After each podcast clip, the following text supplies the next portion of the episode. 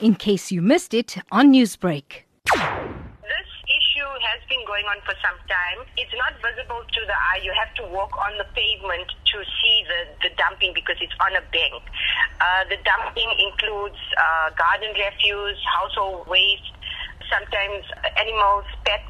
It, it everything and anything is dumped in that area. We have reported it to DSW. Unfortunately, it has not been cleared as yet, as we were on site yesterday, and nothing has been done there. Which area around New Germany has been severely affected by this?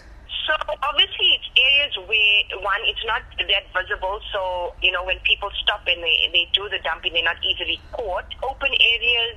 There's a lot of conservancy areas in New Germany, and we find that that's where the illegal dumping is happening in the streams because there's a lot of streams in New Germany as well. The uh, dumping is happening in streams, open areas, parks like I said, the conservancy areas, that's where the dumping is happening.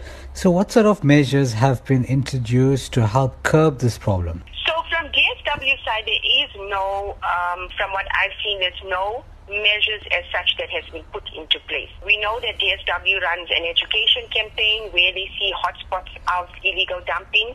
They do come out and clean the area and then they do put up no dumping signs, but that does nothing curb the actual issue.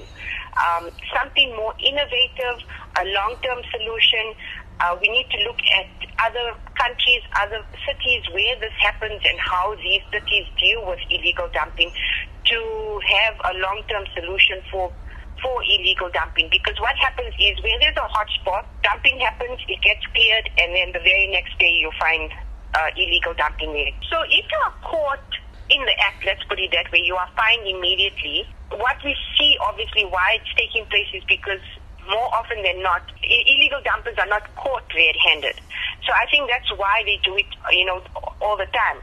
But if you are caught red-handed, it's reported to Metro Police, to the DSW line, and you are fined immediately. You need to then clear up that area that you, you whatever you have dumped. If you are unable to do that, DSW then clears it up, but then you are charged for that. In terms of uh, the legal options available for people to dump their waste, what options are available in the area? So there are registered dump sites uh, for both garden refuse, uh, household refuse, building material, where you can take your, your, your refuse and go and dispose of it. One understands that it does become a bit costly, and maybe that is why people resort to illegal dumping. And again, that is why a plea is made to DSW to come up with alternate solutions on how to deal with illegal dumping.